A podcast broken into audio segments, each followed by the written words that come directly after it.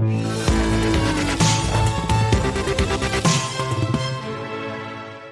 fallait bien sûr qu'on prenne euh, le temps de revenir sur ce rallye boursier, euh, rallye haussier qui euh, qui déjoue un petit peu les pronostics, qui n'était pas, on va dire, qui a pris un peu tout le monde de court. Bonjour John. Bonjour David. John Plassard, pour, la Banque Mirabeau, on peut décemment parler de rallye haussier, même si sur le CAC 40, on perd un peu d'altitude à 4950 points. Aujourd'hui, c'est quasiment 10% de hausse. Pareil sur les marchés américains depuis une semaine c'était pas vraiment. Enfin, moi, ça m'a, moi, ça m'a surpris quand même parce que rien n'est réglé, même si on sent qu'on tend vers une victoire a priori de, Joe Biden. On peut parler déjà. C'est un rallye haussier, on est d'accord. Hein? C'est clairement un rallye haussier. On a vu le CAC 40 euh, jusqu'à hier, cinq séances de hausse consécutives, donc c'est vraiment un rallye haussier. On a vu les États-Unis qui ont fortement baissé, euh, qui ont fortement progressé, pardon, et même le Japon qui revient à ses niveaux de 1991. Donc mais personne l'a vu venir, John. On l'a pas vu venir parce que cette semaine, pardon, mais euh, mettons de côté sur le fait que la seconde vague épidémique, c'est pas le sujet, on n'en parle pas, mais quand même, on n'a toujours pas de vainqueur, même si quelque chose se dessine quand même. On a la, la perspective d'un congrès qui serait quand même divisé peut-être des contestations éventuellement. Enfin, vous avez vendu le pire des scénarios et on a, on a, un, on a un rallye. Pardon, mais. Euh... Alors, comme des mortels, c'est pas évident à comprendre. Hein. Non, c'est pas évident du tout, hein. vraiment pas. Surtout que juste avant l'élection présidentielle, juste avant, euh, même si on connaît pas encore aujourd'hui le vainqueur, même si probablement c'est Joe Biden avec un Sénat républicain, mais euh, ce qui s'est passé, c'est que juste avant euh, l'élection présidentielle, ben, le consensus qui était une nouvelle fois faux et les, les, les, sondeurs qui étaient totalement faux encore cette année, eh bien pariaient sur une vague bleue, c'est-à-dire Joe Biden au pouvoir avec un Sénat euh, démocrate. Et là, ça faisait, euh, ça poussait certaines thématiques, notamment les thématiques de l'énergie renouvelable, euh, et ça mettait de la pression sur les valeurs technologiques. Et lorsqu'on a vu que le Sénat va très certainement passer républicain, bah, ce, ce trade s'est complètement inversé et on a vu les valeurs technologiques revenir à la vitesse grand V. Alors, ce qui est important ici, c'est pas réellement quel quel que soit le président, pour la bourse, mais il faut déjà, un, que le Sénat reste républicain, et surtout que Jérôme Powell, le président de la Réserve fédérale américaine, soit toujours en place. Mais il n'y a pas de sujet, hey John, il n'y a pas de sujet sur euh, le patron de la Fed. Pour le coup, là, il, son mandat, c'est jusqu'en février 2022. Il n'y a pas de raison qu'il ne soit pas reconduit non plus. Hein. Non, mais vous savez, 2022, euh, c'est demain, euh, David. Il euh, faut pas oublier une chose, c'est que Jérôme Powell, il est républicain. Et la première chose que va faire Joe Biden, s'il est élu, c'est que début de l'année 2022, eh bien, il va le remplacer. Il va mettre évidemment un démocrate à la tête de la Réserve fédérale américaine. Et là, on pourrait revoir euh, les anticipations de mouvement de la Réserve fédérale. Je vous rappelle quand même que la Réserve fédérale, depuis la crise, a acheté plus de 3 000 milliards de dollars d'actifs et on a vraiment l'impression que la Fed et Jérôme Powell est plutôt dédié à euh, Wall Street plutôt que à des questions un peu plus sociales. Et alors, c'est effectivement extraordinaire pour Wall Street, mais d'un autre côté, on se demande si euh, la Fed n'est pas, et c'est ce que disent plusieurs médias américains, la Fed n'est pas à la botte de Wall Street. Ouais. C'est un sujet qui manque pas de, qui, divise. Enfin voilà, c'est un sujet dont on parle d'ailleurs depuis un petit moment. Juste un truc, je veux revenir sur l'élection américaine, euh, John. Joe Biden semble a priori quasiment proche. Euh, c'est au coude à coude, mais là, il reste encore une fois quelques États pour passer le cap des 270 grands électeurs. Il y est presque, là, Joe Biden. Hein. Ah, il, il, est tout, il, est, il, est tout, proche. Il suffit qu'il remporte un des États. En fait, euh, si on prend le, le, le problème pour euh, Donald Trump aujourd'hui, c'est qu'il doit gagner absolument quatre États que sont la Pennsylvanie. Nevada, Georgie, Pennsylvanie.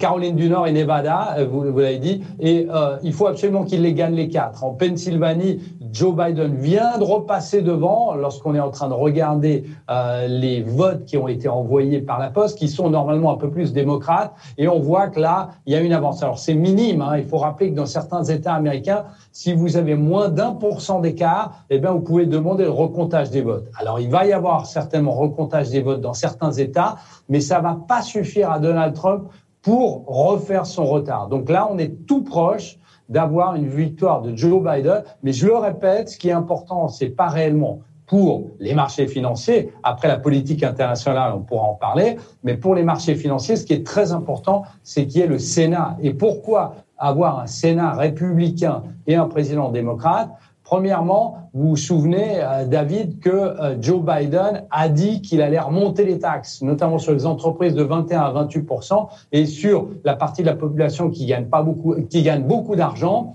Et là, le Sénat va bloquer ça. donc un Sénat effectivement républicain empêcherait, pourrait empêcher Biden d'augmenter les impôts sur les plus riches et sur les multinationales. Et c'est ça qui est salué, applaudi par les marchés, c'est ça hein? Exactement, exactement, c'est ça, clairement. Et en fait, qu'est-ce qui va se passer? C'est que Joe Biden le sait pertinemment, donc il va essayer de faire le maximum tant au niveau social que même sur la croissance américaine sur ces deux prochaines années, parce qu'il faut rappeler ici que chaque deux ans aux États-Unis, on a les élections de mi-mandat, les fameux midterms, et là, potentiellement, eh bien, le Sénat peut se retourner et pourrait devenir démocrate. Et là, Biden ferait passer ces réformes qui sont aujourd'hui, euh, qui sont aujourd'hui un donc, Donc, c'est un Biden élu de justesse qui ne relèvera pas la fiscalité, qui n'ira pas trop loin en termes de, de re-réglementation. C'est ça, en fait, que la bourse salue et applaudit. C'est exactement, exactement ça. Et en fait, si vous voulez, pour, pour faire beaucoup plus court, c'est une continuité des deux dernières années de Donald Trump. C'est-à-dire, on se souvient, les GAFA, eh bien, qui continuent à monter. Qu'est-ce qui s'est passé depuis euh, qu'on sait que le Sénat va très certainement être républicain? Ben, Les GAFA qui continuent à monter et les valeurs de l'autre côté cycliques et même les valeurs bancaires qui avaient tenté un rebond, ben, elles sont en train de baisser de l'autre côté. Donc c'est en train, c'est ce qu'on est en train de jouer aujourd'hui, c'est ce que ce qui s'appelle aux États-Unis une espèce de win-win situation où de toute manière, eh bien, euh, les réformes pour remonter les taxes ne vont pas être acceptées. Et d'un autre côté, s'il y a un problème, ben, vous avez la Réserve fédérale américaine tenue par un républicain, hmm. eh bien, qui va euh, sauver euh, Wall Street. Ce qui, rend, ouais, John, ce qui rend euphorique les marchés, donc, c'est aussi cette idée d'avoir un président pas affaibli, mais qui n'a pas les mains libres pour, euh, pour appliquer son programme. C'est ça aussi. Mais euh, les dépenses d'infrastructure, les investissements dans les énergies vertes, ça, ça plaît au marché, ça alors, euh, ça, ça, va être très difficile à faire passer. Ça, c'était une idée vraiment démocrate, une idée qu'avait mis en avant Joe Biden. De l'autre côté, il faut rappeler que les républicains eux, voulaient aussi une réforme de l'infrastructure, mais plutôt pour leur route qui est dans un état lamentable, les, aéroports, par exemple, sont aussi dans un état lamentable, et même pour l'énergie fossile. Donc, il va être très difficile, et c'est la même chose que pour la, montée de la fiscalité, il va être très difficile pour Joe Biden de faire passer sa réforme de l'infrastructure euh, euh, verte, le, le, fameux, le fameux copier-coller du Green Deal européen. Ouais, juste, euh, donc il n'est pas impossible que la victoire de Joe Biden soit annoncée là dans les prochaines heures ou ce week-end, mais on a compris que le président sortant va lui contester, on l'a dit, euh, cette victoire, et on n'est on est pas reparti pour un tour en cas de litige, de contestation, de recomptage en nombre de jours ou de semaines, euh, même si au final ça risque de rien changer à la fin du film. Alors, alors c'est peu probable parce qu'on se souvient qu'en 2000, Al Gore et George Bush, ils recomptaient les voix de la Floride qui a beaucoup plus de grands électeurs. Là, on parle de petits États, entre guillemets, où il n'y a pas énormément de grands électeurs. Et très certainement, Joe Biden va avoir assez de votes où en fait on peut mettre en doute un ou deux de ces États, mais ça ne fera, ça ne changera pas le décompte final. Je vous rappelle qu'il faut avoir 270 grands électeurs. Il en manque 17. Eh bien, on a euh, pour Biden 253 euh, grands électeurs, donc il faut quasiment rien. Hein. Mais il a dit Donald Trump qu'il faut qu'il ira jusqu'à la Cour suprême s'il le faut. Il ira, mais il pourra, il pourra pas contester assez de voix pour pouvoir inverser la tendance. Alors, on est très proche hein, sur certains États, mais là, à un moment, il devra concéder sa, sa défaite, même s'il va se battre jusqu'au bout, comme il l'a dit, même s'il attend l'arrêt du recomptage des voix qui n'arrivera évidemment pas mais on voit ici que c'est le barou d'honneur, d'une certaine manière, si on peut parler d'honneur, eh bien, du euh, président américain qui, euh, voilà, euh, ces quatre ans arrêtés abruptement par le coronavirus. Hein. Il faut rappeler qu'avant le coronavirus, il était largement devant Joe Biden, et sans la gestion du coronavirus, il aurait fait encore quatre ans. donc, pour résumer, donc. rationnellement, parce que c'est pas facile de suivre, encore une fois, pour celles et ceux qui, qui, qui regarde pas ça au quotidien. On disait il y a quelques temps, euh, quelques mois, que Joe Biden faisait peur au marché. Après, les marchés ont joué sur le finish, sa victoire. Ensuite, euh, absence de vainqueur, pas clair. On disait en début de semaine que Trump peut-être avait un trou de souris pour euh, pour passer, il y avait cette, cette incertitude. Avouez que c'est à ne rien y comprendre. Donc si on veut expliquer ce rallye haussier, c'est Biden finalement, qu'est-ce qui peut marcher? C'est Qu'est-ce qui peut marcher aujourd'hui dans, la, configuration actuelle? C'est de savoir qu'il y a un président qui n'a pas d'incertitude sur son nom, a priori c'est Biden, et qu'au final, il ne fera pas tout ce qui ne plaisait pas au marché?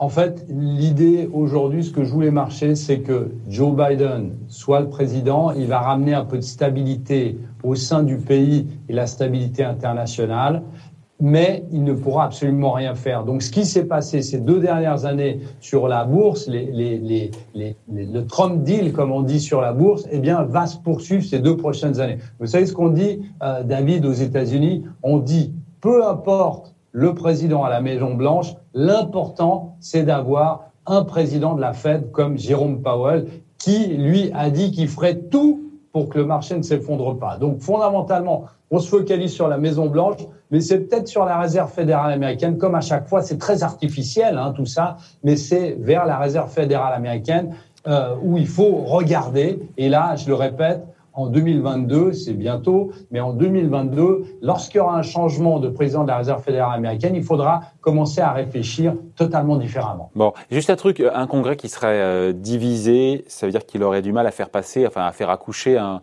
un plan de relance plus que jamais nécessaire, appelé de ses voeux notamment par Jérôme Powell avant la fin du mois de janvier. Les marchés, ça, ils s'en fichent? Alors, ils s'en fichent complètement parce qu'on sait là que, euh, vous savez, il y a, il y a le, stimulus que, de, de, de, sur lequel essayent de s'accorder les républicains et les démocrates. On savait que c'était un coup de pression des démocrates pour évidemment mettre la pression sur Donald Trump.